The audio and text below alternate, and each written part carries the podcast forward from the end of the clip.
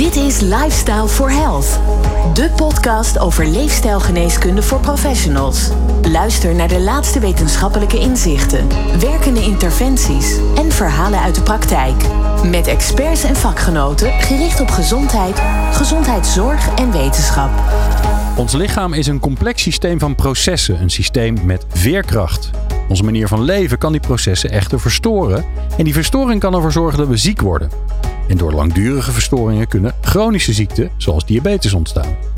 In de vorige afleveringen van deze driedelige serie over metabole veerkracht hebben we aandacht besteed aan insulineresistentie en inflammatie.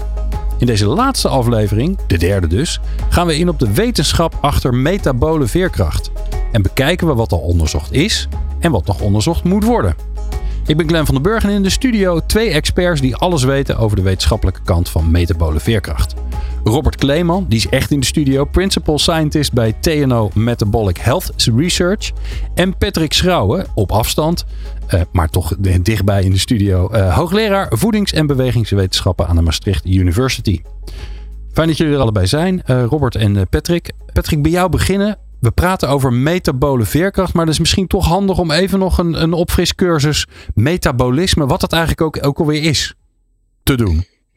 Ja, ja nou dat, dat is natuurlijk niet in, twee zinnen te vangen, maar even toch proberen in het kort. Uh, als je het over metabolisme hebt, dan heb je eigenlijk over heel veel processen die te maken hebben met je, met je stofwisseling.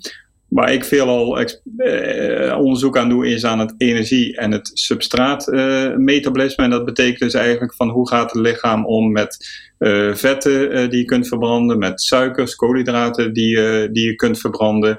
Um, en hoe gaat het, um, ja, wat gebeurt er als dat fout gaat, als, je, als dat metabolisme niet helemaal is afgestemd met bijvoorbeeld wat je eet of, of hoeveel je beweegt, dat soort zaken. Oké, ja, want ik, mijn eerste gedachte bij metabolisme is ik eet iets en dan gebeurt er iets in mijn lijf, maar het gaat dus ook over wat, wat, ik, wat er gebeurt als ik helemaal niet aan het eten ben. Als ik aan het slapen ben of als ik aan het bewegen ben. Ja, ja, zeker. Ja. Ja, ja. Het is natuurlijk, uh, ook als je slaapt, uh, dan zul je toch energie moeten hebben.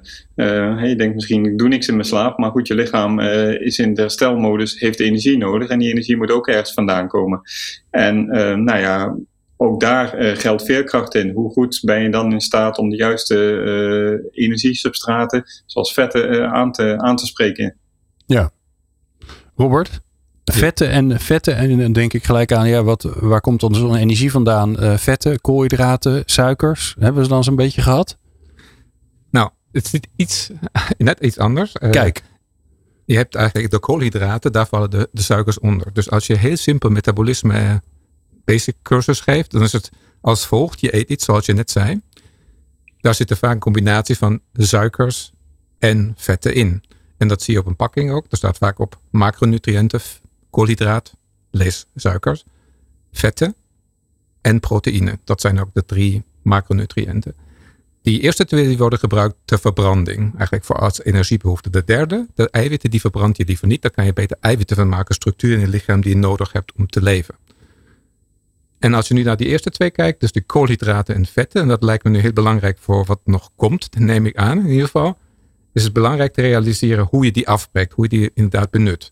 Die bestaan allebei eigenlijk uit koolstofmoleculen, of atomen eigenlijk, en waterstofatomen en zuurstofatomen. En wat je dan doet, eh, daar zit eigenlijk heel veel energie in die moleculen, in vorm van elektronen. En die lichaam die heeft eigenlijk het mooie van je lichaam, is dat die de elektronen, de energie uit die elektronen, kan omzetten in een soort elektrische energie en daar weer chemische energie maakt. En dat noemen we dan ATP, dat molecuul. En dat drijft alles aan. Dus als je dat onderbreekt, bijvoorbeeld met cyanide kan je dat doen, ben je meteen dood. Ik wou het zeggen, dat klinkt niet heel positief. In enkele, nee. enkele seconden. Ja. Dus wat we dan doen, wat je dus uh, een beetje uh, in gedachten moet houden bij alles, is dat je hebt dan dus vetten en koolhydraten. En de koolhydraten kan je voorstellen als kleine ringetjes van zes of vijf koolstofatomen. En die ringetjes die worden afgebroken in twee, drie ringen, structuur van twee, drie drie, ja, keten van drie uh, koolstofatomen. En die worden dan in iets wat een mitochondrium heet. Dat is een stukje van een cel, of een onderdeel van een cel. Eigenlijk een voormalig bacterium wat we hebben opgeslokt. Heel lang geleden, miljarden jaren geleden. En waar we dan samenleven, eigenlijk, die bacteriën in onze cellen. Die helpen die af te breken, uiteindelijk in CO2 wat je uitademt. En je gebruikt zuurstof voor dat geheel. En bij de vetten, dat mag je je voorstellen zoals een soort spaghetti's. Die Ja, elkaar langwerpig. langwerpige dingen, structuren. En die kunnen tot met 20, 6 of 25 koolstofatomen lang zijn. Die worden afgeknabbeld. 2 om 2 om 2 om 2. Altijd twee stuks afgehaald, twee koolstofatomen. En worden ook omgezet, ook weer verbrand. Tot uiteindelijk CO2. Idealiter.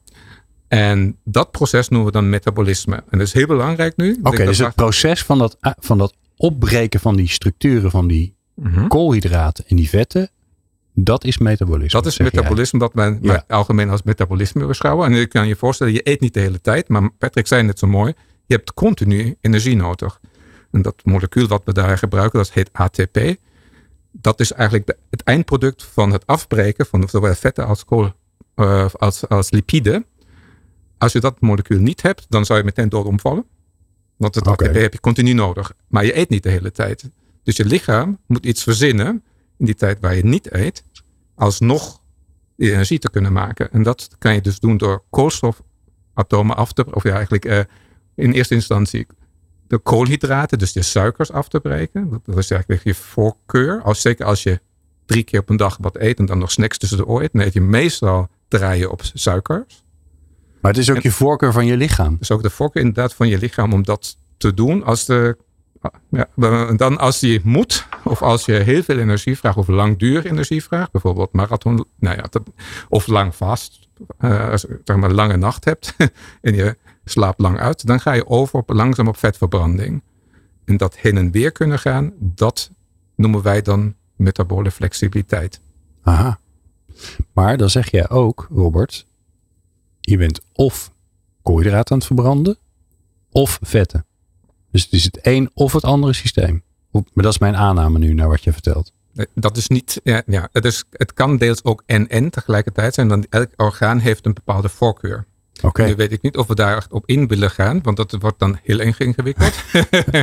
maar, maar, Maar, wil het is ook ingewikkeld. Ja, we- ja, Toch? Ja. Ja. misschien is dat wel handig om dat Patrick dat misschien eh, toe, wil, eh, toe wil lichten. Dus je hebt eh, verschillende voorkeuren van, van organen voor bepaalde substraten, noemen we dat dan. Ja. En ik denk het belangrijk is te bespreken de spier en dan misschien de hersenen. Dus dat zijn de twee dingen. Ik weet niet of Patrick wil. Of, eh, want Ja, Patrick, want, dat is wel natuurlijk wel interessant om te weten. Hè? Want is natuurlijk, hè, als, we, als we even van deze, hoe zit het nou precies in elkaar met het metabolisme gaan naar waar mensen natuurlijk heel erg mee bezig zijn op het moment dat je te zwaar bent eh, of eh, gezonder wil gaan leven. Dan zijn natuurlijk allemaal hypes in. Hè? We moeten geen koolhydraten meer eten. Nou, we hebben een hele periode achter de rug eh, dat ik opgegroeid ben. Dat mensen zeiden je moet, moet niet vet eten is slecht. Welk deel van je lijf heeft nou welk deel van die, van die, van die energiebehoefte nodig? Ja, nou, nou, ehm, Robert noemde net al wat, wat organen. Hè. De, de hersenen hebben een, sterke voorkeur voor suikers eh, bijvoorbeeld. Eh kunnen nog wel andere substraten gebruiken, maar dat is heel ingewikkeld. Dus eigenlijk draaien die vooral toch op, eh, op, op suikers. Je spieren bijvoorbeeld zijn veel flexibeler. Die kunnen ehm, ja, zowel suikers als, als, als vetten verbranden.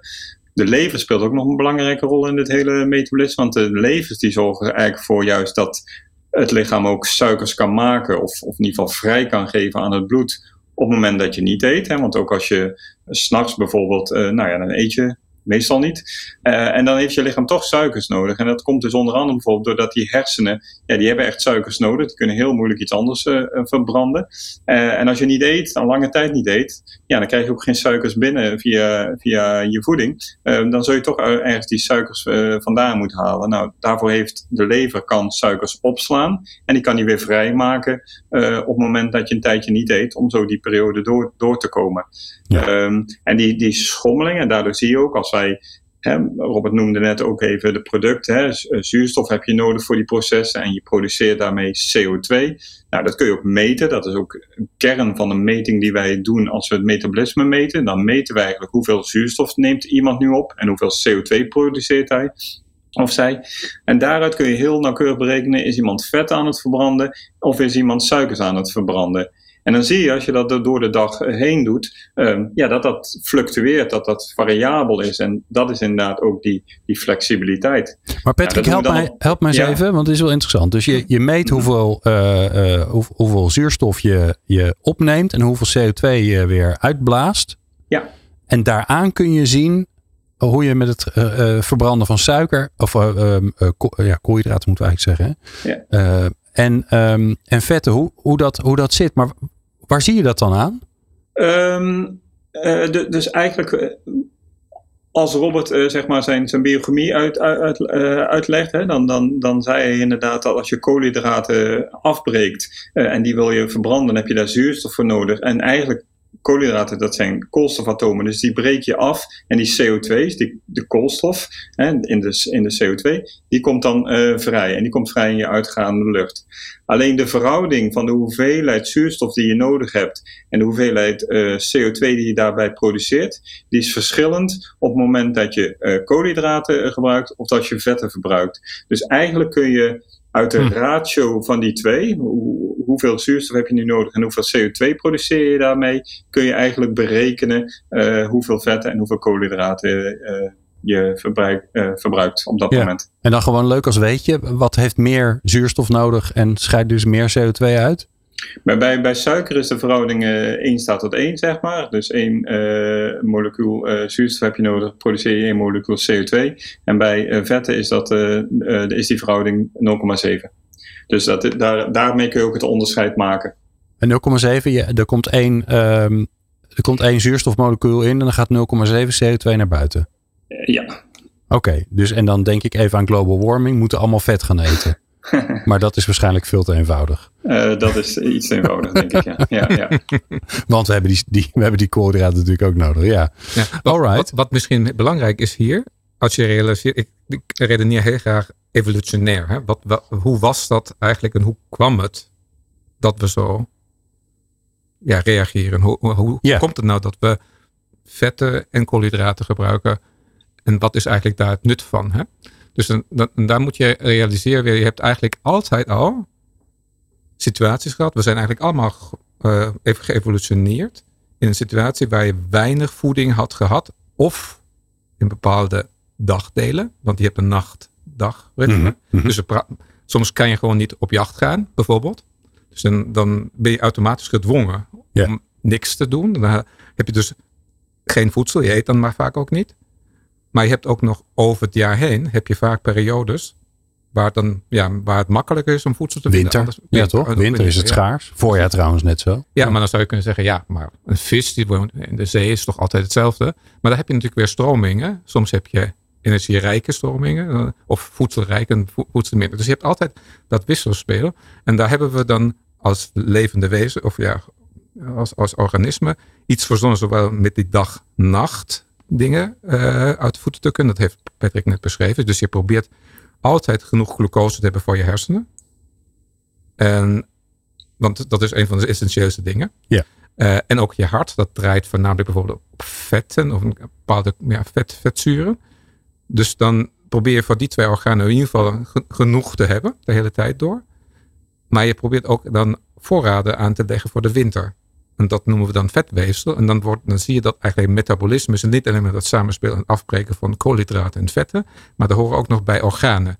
Het vetweefsel wat energie opslaat. Dus dan heb je dus al die vetten, dus de, die spaghetti's. Dus de heel mooi, heel energierijke verbindingen met heel veel elektronen erin die je dan weer kan gebruiken later. Dat sla je op of subcutaan, hè, op de heup een beetje of onder de onderhuid. En als je pech hebt binnen de, eh, zeg maar, dichter bij de darmen en dichter bij de lever. Dat noemen we, dat is meestal niet zo gunstig. En dat is de één manier van, van opslag. En de snelste manier van opslag, dat gebeurt eigenlijk elke dag. Als jij nu eet, dan gaat je spier, en daarom is de spier eigenlijk heel erg belangrijk in ons verhaal hier. De spier die gaat heel veel van het suiker, van de glucose die je eet, dus van de koolhydraten, als eerste opnemen. Okay. als die insuline gevoelig is, dan dus, sluit aan bij de eerste aflevering die je hebt gemaakt met, uh, met Han Pijl. Yeah. Dus als je, je spieren super insuline gevoelig zijn, dan gaat dus als het ware, net als een rietje, een receptor omhoog uit de spiercellen en die gaat glucose naar binnen slurpen. Yeah. En die glucose wordt dan opgeslagen als het dan glycogeen.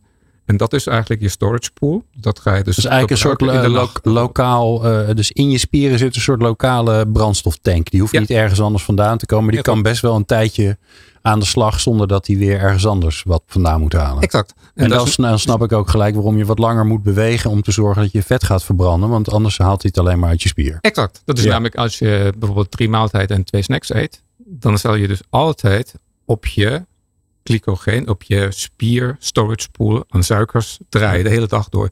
Je gaat nooit in het vet, aan het vet komen. Dus wil je afvallen, aan het vet verbranden, dan moet je wegkomen van die, van die, van die glucose of Hm.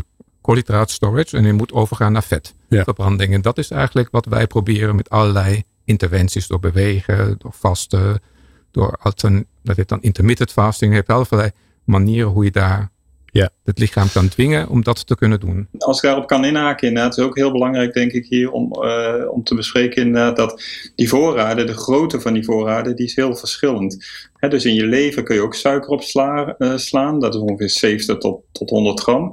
In je spieren, zoals Robert net zegt, kun je eh, suikers opslaan. Nou, dat is bij een gemiddelde mens misschien in totaal 300 gram. Dus in je lichaam kun je zo'n 4, misschien 500 gram suikers opslaan.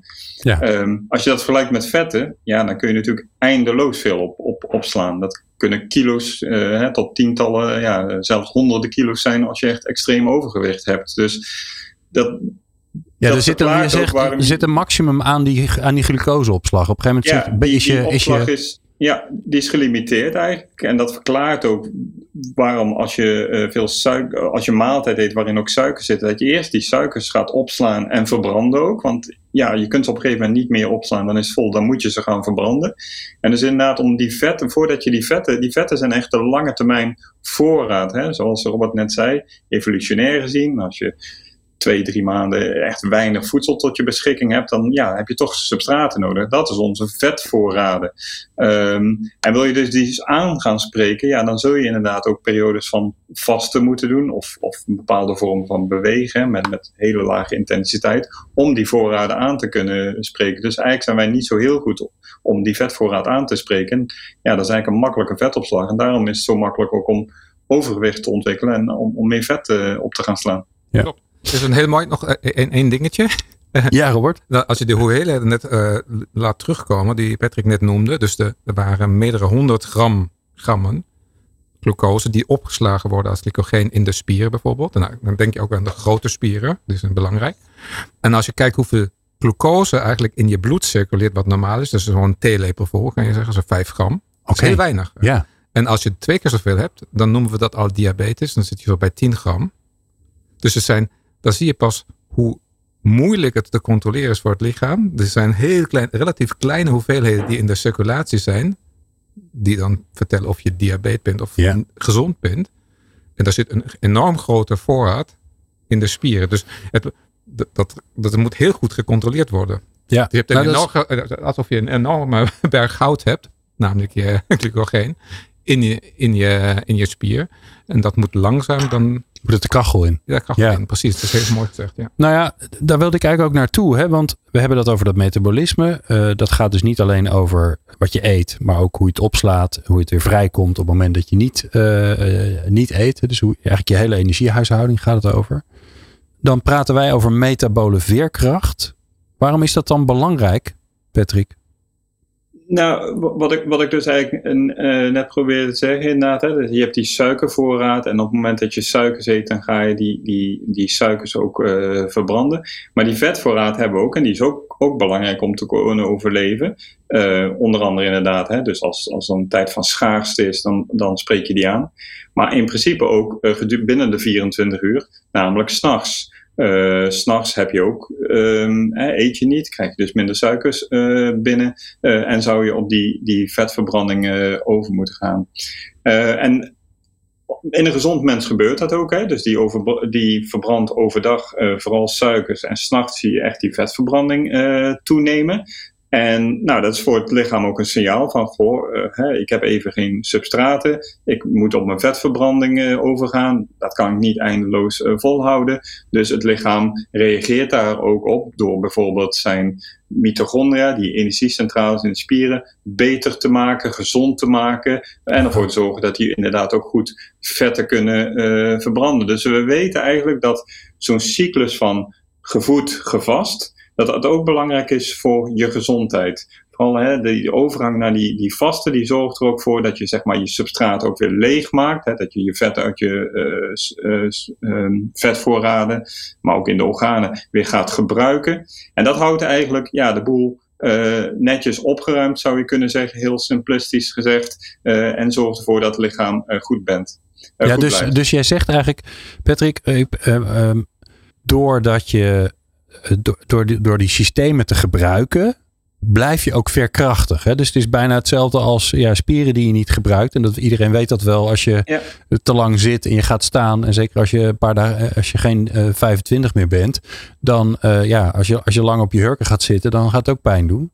Ja. Uh, dus je moet een beetje blijven bewegen om, om de boel soepel te houden. Maar dat is dus ook met je metabolisme zo. Dat, dus stel je voor dat je zo eet dat je s'nachts nog heel lang door kan gaan op die, uh, op die suikerverbranding. Uh, ja. Glucoseverbranding moet ik zeggen, even de juiste woorden gebruiken.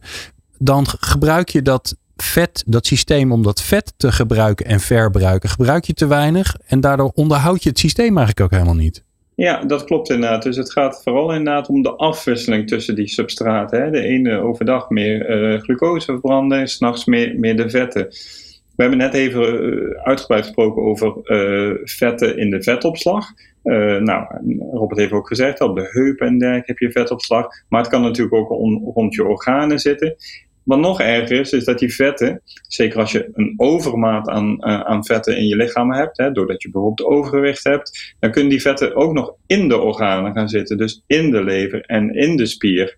En juist daar uh, is het helemaal belangrijk dat we die vetten regelmatig gebruiken, afbreken en weer uh, ja, uit die organen krijgen. En als dat niet meer gebeurt, dus als je niet meer regelmatig over switcht van glucoseverbranding naar vetverbranding, dan krijg je eigenlijk dat je continu veel glucose gebruikt en vetten eigenlijk minder en de, die, uh, die voorraden ook niet uh, aanspreekt. Ja, en dan leidt dat uh, vaak tot, tot problemen, ziektes zoals diabetes. En, maar dat kan bijvoorbeeld ook in het hart. Hè. Als het in het hart gaat zitten, kan dat tot hart- en vaatziekten leiden. Nou, eigenlijk in heel veel organen waar dat tot, tot orgaandysfunctie kan leiden. En, en weten we um, waarom dat zo is, Robert? Ja, dat, grotendeels weet, weten we dat eigenlijk wel. Dus nou, tegelijk die vraag beantwoord en aanvulling op wat Patrick net zei. Bijvoorbeeld, we weten bijvoorbeeld uh, immuuncellen, daar had je het in de vorige aflevering over waarschijnlijk, dus uh, ontstekingsprocessen. Ja. Als je kijkt, ook een immuuncel heeft de keuze om op vet te verbranden of suiker te verbranden. Dus als je nu een immuuncel bent, dan denk, die kunnen, dat noemen wij pro-inflammatoire of anti-inflammatoire re reageren. Ja, hebben we het vorige keer over gehad. Ja, oh, mooi. Ja, okay, goed. Prima.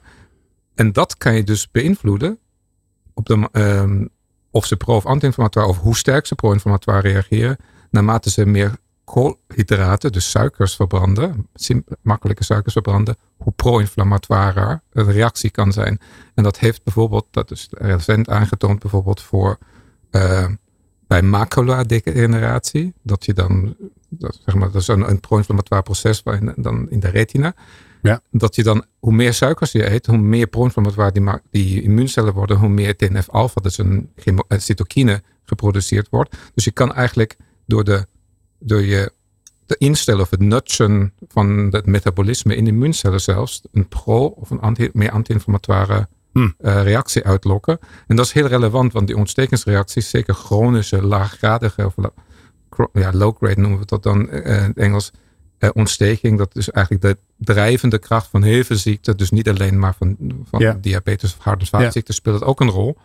Maar ook bij Alzheimer heb je ook een chronisch inflammatoire en uh, veel, veel dementia's heb je dat. Neuroinflammatie. Dus je hebt heel veel processen waar dat een rol speelt. Dus het is, Ja. het is heel belangrijk dat je kan switchen ook naar die vetverbrandingen. Er is een tweede reden, die wil ik nog even. Ja. Heel- dat vind ik heel belangrijk. We hadden het over gehad over mitochondriën. Dat zijn dus ehm, voormalige bacteriën, kan je zeggen, die zijn opgenomen in onze cellen. Daar zijn we een soort in symbiose, daar leven we samen. al ja, miljoenen jaren is dat zo eigenlijk. Een miljard jaar geleden is dat gefuseerd. en die mitochondriën, die, als die kiezen voor, um, als je met die mitochondriën dan of koolhydraten verbrandt of vet verbrandt, dan staan allebei, in alle twee gevallen altijd radicalen noemen we dat. Dat zijn elektronen die net goed in toom worden gehouden. Net als je een elektrische shock kan krijgen, als er zo'n elektroon wegspringt, uh, of meerdere, uh, kunnen die elektronen ook moleculen in je cel kapot maken. En dat is heel onhandig als het bijvoorbeeld DNA betreft. Dan gaat je namelijk DNA achteruit. En daardoor noemen we wat het, uh, het agingsproces, de veroudering, is een van de redenen daarvoor is dat je oxidatieve stress, dus radicaalvorming hebt. En dan maak je structuren in de cel kapot. Dan is het zo dat je als je suikers verbrandt, dus koolhydraten, maak je meer radicalen dan als je vetten verbrandt. Dus de kans dat je iets beschadigt is ook nog hoger. Aha. Dus het is eigenlijk heel slim om eh, momenten te hebben waar je op die vetverbranding overgaat.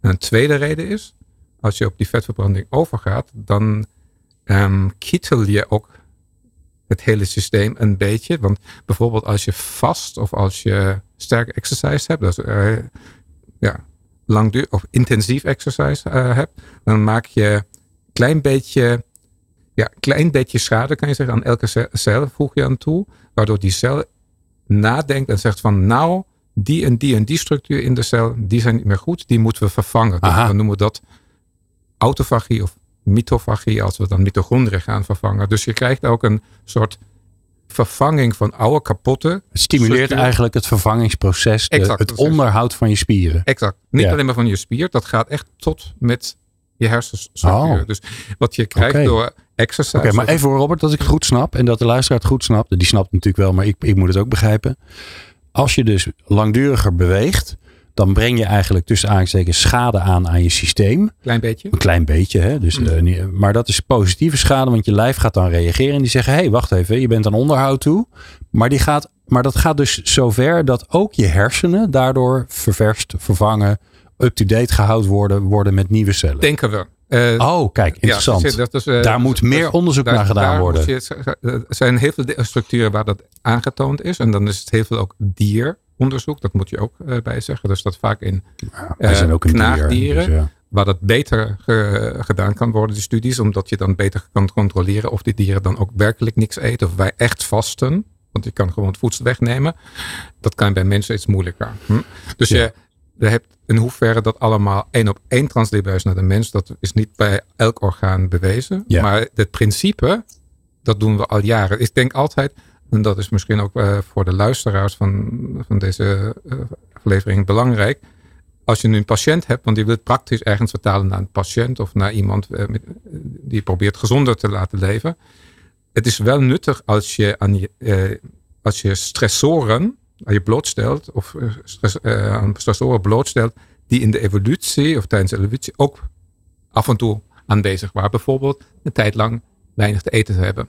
En dat is voldoende als je dan 12, 13, 14 uur niks eet. Dus dat betekent gewoon niet s'avonds om 11 uur of wat ik wat nog uh, lekker een koolhydraatsnack eten. Maar echt je lichaam laten wennen. Dat went op een gegeven moment dat je. Maar ik hoor je eigenlijk ook zeggen, als ik met je meedenk, denk ik ook. En dus ook in de winter, als het langer donker is, wat langer slapen. En in de zomer, als het langer licht is, wat misschien wat korter slapen. Dat is waar vaak dan zo geweest. Ja, en dan krijg je automatisch een ritme. Zeker in de winter kom je in die ja. lipidverbrandingmodus. En meer in die lipidverbrandingmodus.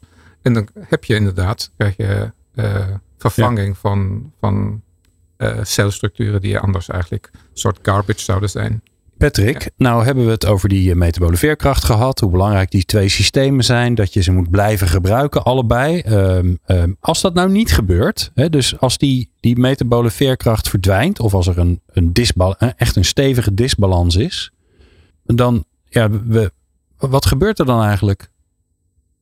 Ja, nou, dat, dat, dat, dat zijn verschillende processen. Een aantal noemt uh, Robert uh, net al. Hey, ik, ik, ik zei bijvoorbeeld inderdaad als je Ehm, dus, dus in een gezond persoon eh, heb je een goede opslag van, van, van suikers in je spieren en je lever. Je hebt wat vetvoorraad, hè, zelfs hele slanke mensen.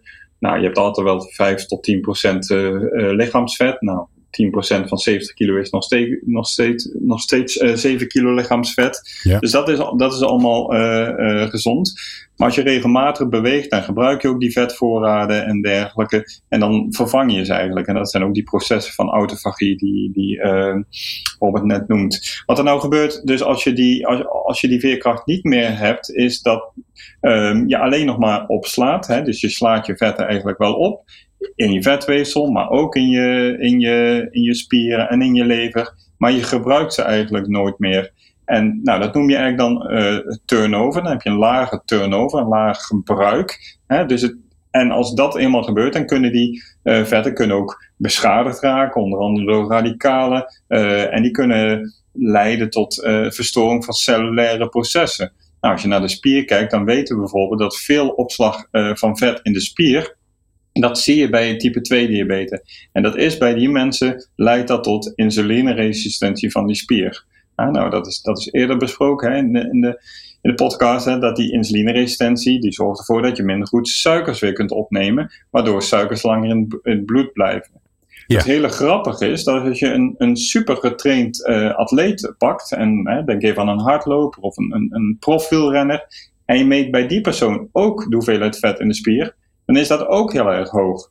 Maar bij die personen weten we dat die uh, voorraden ook heel veel gebruikt worden. Dus het lijkt er echt uh, op aan te komen. Op zich is de opslag niet zozeer het probleem, maar het gaat om de turnover, zoals we dat noemen. Dus het gebruik en het opslaan, dat moet in evenwicht zijn. En als je dan veel opslaat, maar je gebruikt het ook veel, dan leidt het vaak niet tot uh, problemen. Slaag je alleen maar op en gebruik je het eigenlijk niet, dan, ja, dan krijg je een soort opslag die nooit ververst wordt. En uh, nou, die vetten in de cellen kunnen dan ook aangedaan worden, kunnen tot uh, uh, toxische intermediaire leiden die cellulaire processen, ja. waaronder bijvoorbeeld insulineresistentie, kunnen veroorzaken. Ja, het is alsof je boodschappen doet en je legt al je verse spullen in de koelkast en een maand later doe je de koelkast open. Dat is meestal ook niet een heel, heel groot succes. Nee. Dus je, moet, je moet gewoon de boel gebruiken en verversen. Ja. ja, precies. En als je dat dan even iets, iets, iets, iets verder trekt, inderdaad, hè, iets heel holistischer naar uh, ja, wat, wat is dan een gezond lichaam? Nou, belangrijk voor een lichaam en voor een mens dus, is dat hij af en toe, dat horen we niet graag, maar dat hij uit de comfortzone uh, gaat. En dat is eigenlijk ook wat je met, met inspanning doet. Hè, dat is wat Robert ook net zegt. Met inspanning dan vraag je eigenlijk net iets te veel van je lichaam. Hè, je moet iets harder lopen dan, uh, dan je normaal gesproken doet. En het lichaam reageert erop. Die denkt, hé, hey, wat gebeurt er nu? Dit ben ik niet gewend. Uh, er gaan ook dingetjes uh, stuk inderdaad. Je krijgt spierpijn. Maar de reactie daarop is dat het lichaam sterker wordt. Omdat het lichaam denkt, nou, ik weet niet of dat denkt, maar in ieder geval het proces is zo, uh, dat hij probeert te voorkomen dat als je volgende keer weer gaat hardlopen, dat je weer tegen die problemen aanloopt. En dat uit de comfortzone gaan, dat zorgt er eigenlijk voor dat je lichaam sterker wordt. En als je dat soort dingen allemaal niet meer doet, dus als je eigenlijk altijd comfortabel bent, hè, dus altijd genoeg voeding, uh, um, uh, niet bewegen, uh, altijd de hm. temperatuur is bijvoorbeeld ook een, altijd bij, bij een, een, een, een, een aantrekkelijke temperatuur zit, ja, dan hoeft je lichaam eigenlijk niet te werken. Wordt het een soort van lui en krijg je ook die opslag die dan niet meer gebruikt wordt. En de problemen ja. die daaraan gekoppeld zijn. Oké, dus als ik het, ik probeer dat even als een geheel voor me te zien. Hè. Mijn lichaam is een prachtig systeem. En dat is eigenlijk gebouwd om, om om te gaan met wat er om mij heen gebeurt. En speelt ja. daarop in. Maar op het moment dat dat niet meer nodig is. Bijvoorbeeld doordat, ik, doordat er altijd eten is. Maar ik denk bijvoorbeeld ook, eh, schiet bij mij in mijn hoofd. Astronauten, hè, die hebben geen zwaartekracht meer. Die hebben echt die verliezen heel veel spiermassa. Maar, die, maar ook volgens mij, als je, heel, als je heel lang niet op je benen staat, dan moet je ook oppassen, want dat doet iets met je, met je botten. Dus dat lichaam dat denkt dan gewoon, ja, eigenlijk is het niet meer nodig. Dus waarom zou ik daar energie aan besteden? Want het is niet meer nodig. Ja. ja, zit ik dan een beetje op de goede, goede weg, Robert? Ik denk ja. dat je daar even. Ja, zit je, zit je helemaal goed. Oké. Okay. En dat betekent ook, ik zeg altijd, um, je kan je niet gezond eten. Je kan gezonder eten dan je gewend bent. Maar je kan niet gezond eten als je niet ook een vorm van beweging hebt. Ja. Dat is, uh, klinkt ja. Ja, uh, vrij triviaal. Ja. Jammer is alleen maar dat uh, heel veel mensen dat niet willen realiseren. Ik, bij persoon, ik denk heel simpel. Als je muscle health, dus vooral de grote spieren, dus je hier. Ja, je billen. billen Je billen en je eh, benen, hè? ja. daar zit het meest. Dat zie je ook eh, ja, bij de sportschool. Dan gaan heel veel mensen squats doen, dat soort dingen. De grote spieren. Als je die gezond houdt. Nou, het gaat dus niet om een bodybuild op de biceps. Want die is veel te klein eigenlijk. Maar die grote spieren, als je die goed hebt. En je posterspieren, als dat goed zit. Dan eh, wordt wat Patrick net zegt. Dan worden de klappen, als je suikers eet, worden opgevangen. Dat wordt, ja, dat glucose verdwijnt in de spier. Je hebt geen glucosepieken. Die glucosepiek kan niks kapot maken, want glucose is toxisch. Dus als je, dat weet je, eh, je- eh, als je in, in, Zuid, in, in een zuidelijk land bent, dan zijn heel veel dingen zijn in, in suiker. Eh, ja, bijvoorbeeld fruit ligt in suiker, gedroogd fruit. Om- omdat die suiker, daar, daar groeit bijna niks op. Of de, dat is Ja, gewoon ja, de bescherming. Dus hetzelfde, diezelfde toxiciteit, die heb je dan in je lichaam, maar dan voor celstructuren. En dat is dus niet goed. Dus je probeert uit het bloed die glucose weg te halen door die spieren die gezond zijn. Dus als je spieren goed zijn, dan is het een soort first defense voor, voor Ja. alles. En tegelijkertijd met een mooie opslag die dan weer benut kan worden. Maar je moet hem wel benutten. En je kan hem, krijgt hem niet Aha. voor gratis. Dus het is niet, en dat betekent je moet gewoon bewegen. En als heel simpel iets, als iemand tussen een half uur, het liefst eigenlijk een uur, loopt per dag. Bijvoorbeeld in plaats van de kantine een uurtje of een half uurtje lunchwandeling maakt. Ja. Dan heb je al een half uur te pakken en s'avonds misschien nog een keer. Nou, dan zit je al heel goed. Ja. En dan zul je zien dat je slaap zal verbeteren. En dat, dat heeft trouwens ook effect op je metabolisme, slaap. Dat hebben we nog niet besproken. Misschien Nee, maar daar komen we nog zeker op. Eh, Ja, en, en zo heb je heel veel systemen, kan je dan, wat Patrick net zegt, holistisch. Dus eh, het hele lijf heeft eigenlijk baat bij. Als je op die dingen let. Als je Ja. spiergezondheid goed hebt, dan is de rest ook gezond. Als je spiergezondheid minder goed is en hoe ouder je wordt, hoe erger je daar moet opletten. Want dan heb je meestal te weinig eiwit. Die spieren trouwens, dat was ik helemaal vergeten, die zijn natuurlijk gemaakt uit eiwitten vooral. Ja. En eh, in je lichaam, je hebt ongeveer, eh, pak een beet, ehm, per dag ga je ongeveer 300 gram eiwitstructuren nieuw maken. Ook afbreken trouwens. Dus echt heel veel, als je dat optelt. Eh daar heb je ongeveer 70 gram nieuw eiwit minimaal voor nodig om nieuw aan te vullen. Want die verliest heel veel door schilfers. Hè, Ja, ja we slijten gewoon we slijten Ja. inderdaad. Ja. Dus dat is best veel. De, zeg maar, de ouds hoeveel je eigenlijk kwijtraakt. Dat is niet zo goed in kaart gebracht. De ins is meestal heel goed in kaart gebracht. En als je kijkt hoeveel mensen echt eiwit eten. Als je dat echt maar goed optelt. Dan zie je vaak dat dat eigenlijk onvoldoende is. En zeker hoe ouder je wordt. Steeds meer onvoldoende wordt. Hmm. En dan, dat is de reden dat je ook dan vaak bij ouderen nog meer verval van spiermassa ziet. Ja. Zeg maar ouderen, dat bedoel ik bij ja, ook ons nu. Ja, nee, daarom. Dat Ik ben gaat bij 51. Ik, ja, eh, ik, ja. Ben, ik ben 52, maar dat is ongeveer hetzelfde.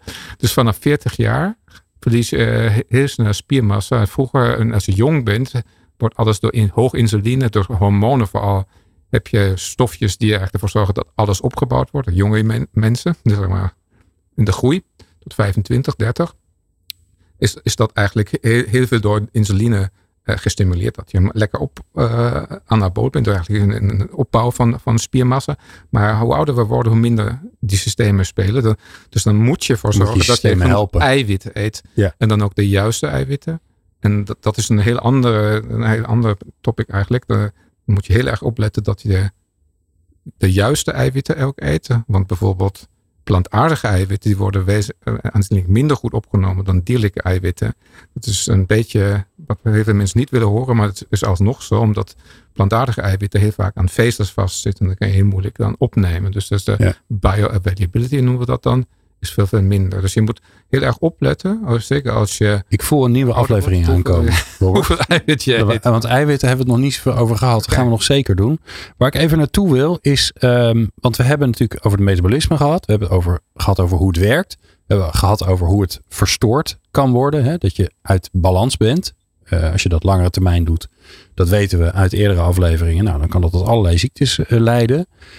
De grote vraag is natuurlijk, Patrick, en eh, volgens mij hou jij daar ook zeker mee bezig, is kun je dat, dat die disbalans, die dysfunctie, kan zich dat weer herstellen? Of is dat, is dat permanent?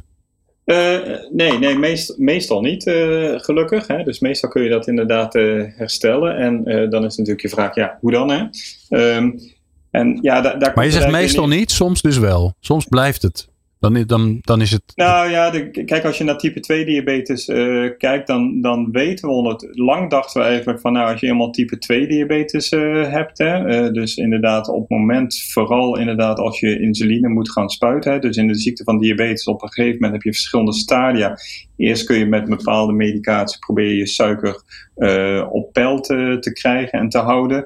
maar op een gegeven moment zul je ook insuline moeten gaan, gaan spuiten. En we dachten heel erg lang dat als je helemaal in, die, in dat stadium zit, um, dat, je niet meer, dat het niet meer omkeerbaar is. Ook daar, zelfs daar beginnen we uh, andere inzichten te krijgen. Ook daar lijkt het nu op dat je zelfs uh, diabetes nog kunt genezen. Maar goed, op een gegeven moment krijg je natuurlijk ook echt schade aan je, aan je orgaan. En ja. kan het echt te ver zijn. Ja. Hè, dat je cardiovasculair, dus hart- en vaatproblematiek uh, krijgt ja, er is natuurlijk wel ergens een grens aan, aan wat, je, wat je lichaam nog kan, kan herstellen. Dus ja, hoe eerder je natuurlijk ingrijpt en hoe eerder je wat doet, altijd hoe beter dat is. Ja. Maar in principe zeg jij, uh, uh, zolang je nog niet uh, heel ver het proces in bent van dat zeg maar, stel je voor dat je nog niet merkt dat je, dat je, dat je ziek bent. Dus je hebt nog geen, je hebt nog geen diabetes. Je bent bijvoorbeeld wel te zwaar. Ik bijvoorbeeld, ja. ik ben te zwaar. Moet nog wat, hè, ik moet echt wel wat lichter worden. Gelukkig heb ik ook veel spieren, dus daar ben ik nu ondertussen heel blij mee, Robert. Dus kan ik weer een beetje op, kan ik een beetje op steunen. Um, um, maar dan, dan kun je die disbalans, die kun je weer herstellen. Dus dan kun je het systeem eigenlijk weer uh, goed in balans krijgen. En hoe, ja, doe, je, hoe doe je dat dan? Ja, ja, precies. Nou ja, daar, daar zijn gelukkig ook, ook meerdere uh, manieren voor. En vaak is het natuurlijk wel een, een, combinatie. Kijk, een van de manieren is natuurlijk inderdaad, dat, dat, is, dat is denk ik helder. Hè? Heel veel van deze ziektes waar we over, over uh, praten, hart- en vaatziekten, diabetes, maar ook bepaalde vormen van kanker, hebben ook met overgewicht uh, te maken. Dus afvallen is, is zeker altijd uh, uh, goed. En dan zie je ook dat vaak uh, processen weer wel herstellen. maar afvallen is zeker niet het enige. We weten ook hoe ontzettend moeilijk het is voor, voor mensen om, om af te vallen. Ja. Um, maar bijvoorbeeld, nou, de andere die al genoemd is, is, is bewegen. En we hebben laten zien in, in meerdere studies, en niet alleen wij, ook de hele, de hele wereld die hier onderzoek naar doet, is dat als je nou maar voldoende beweegt, uh, regelmatig beweegt, uh, dat je echt dit soort processen, als het ontstaan van diabetes, uh, kunt remmen. En ook wat ik net zei, deels kunt omkeren.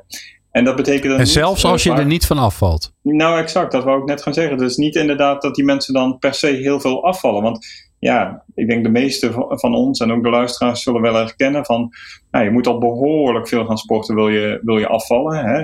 Natuurlijk, als je professioneel uh, atleet wordt, ja, dan heb je meestal geen overgewicht. Um, maar voor de gemiddelde mens waar, waar, uh, waar we het hier over hebben, is, is ja, afvallen door te bewegen heel erg lastig.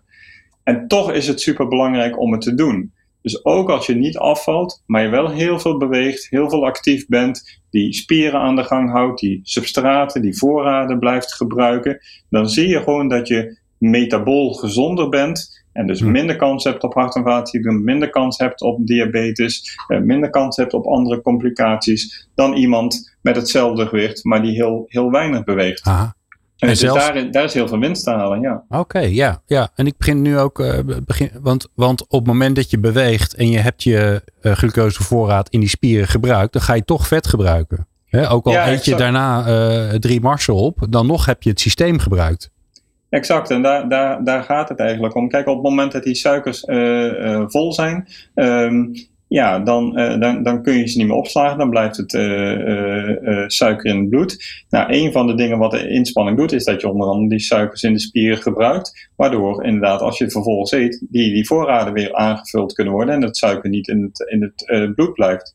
Maar anderzijds ook, als je gesport hebt en jouw spiersuikervoorraden die raken op, dan ga je overschakelen op, op, uh, op vetverbranding. Ja. Uh, dus dat is ook een proces wat, uh, wat optreedt en wat meespeelt.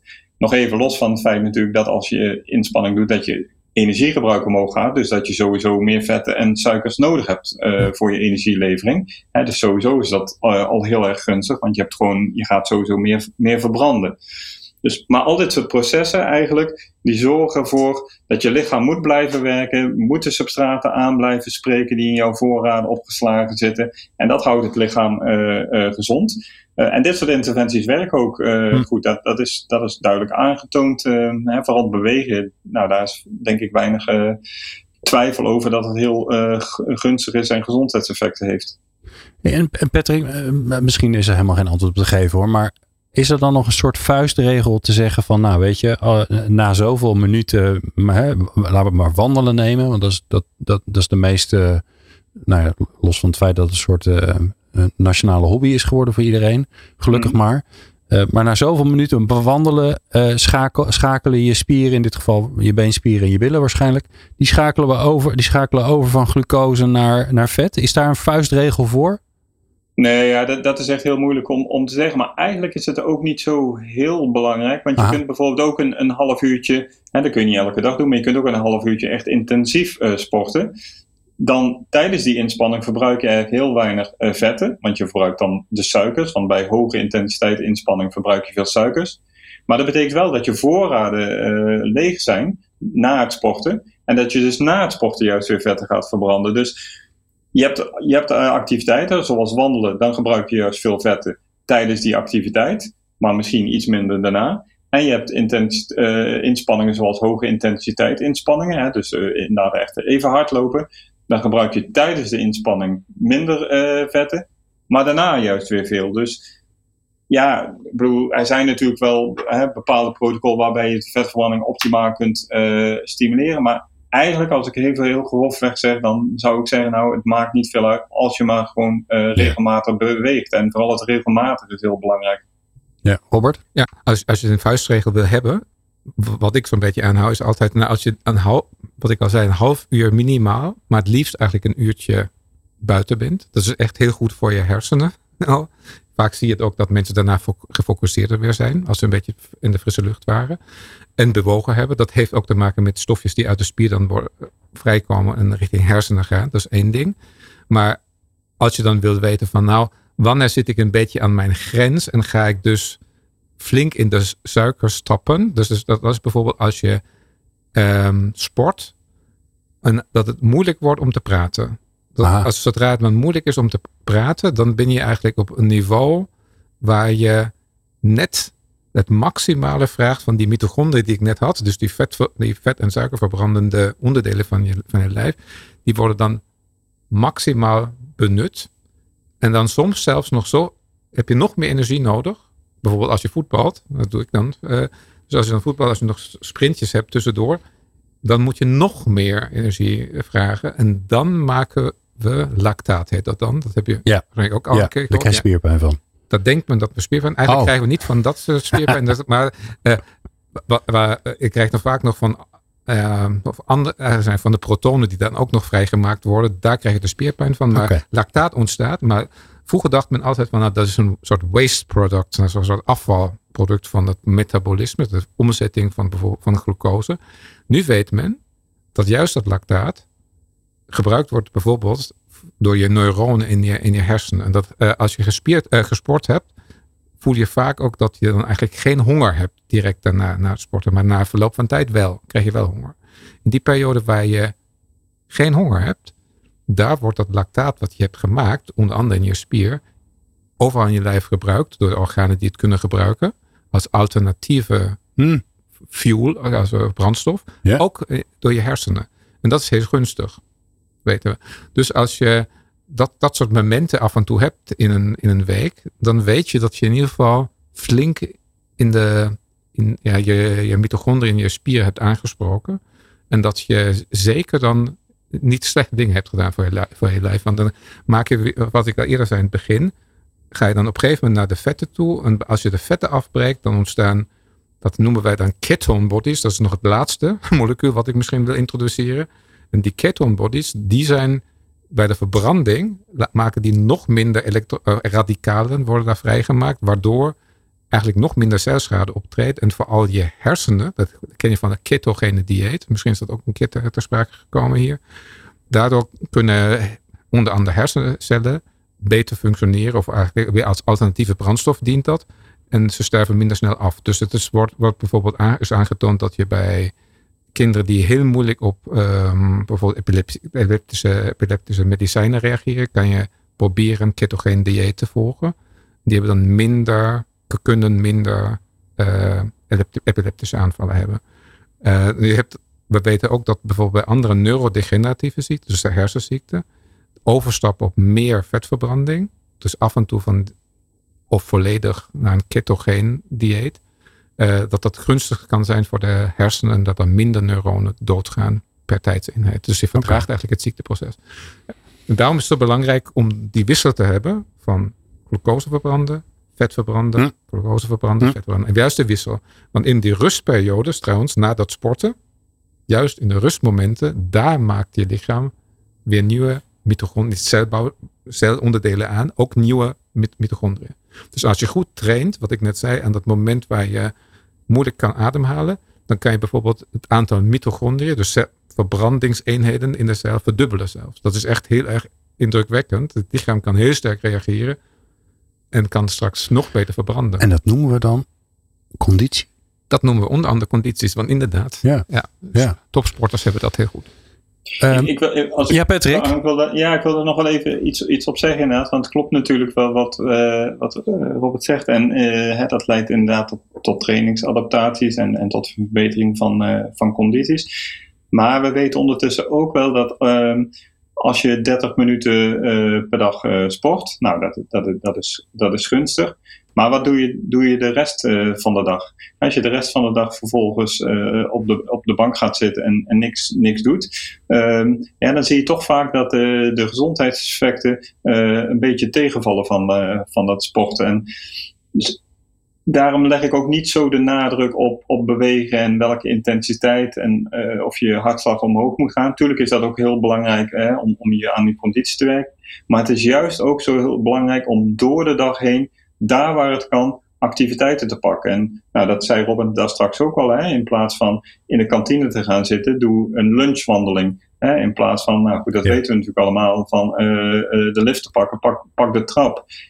En dat weten we allemaal, maar het is ook ontzettend onderschat nog, denk ik, uh, wat dat aan gezondheidseffecten kan, kan opleveren. Dus dat is wel ook een, een pleidooi inderdaad. En wat we ook steeds meer zien van, nou, probeer door de dag heen activiteiten uh, in te plannen. Ja. ja. ik vind het altijd jammer als je dan ziet mensen op een brommertje die eigenlijk niet echt een brommertje hoeven te ja. hebben. Want het kan net zo goed met een fiets gedaan worden. Zeker als het ja. jonge mensen zijn.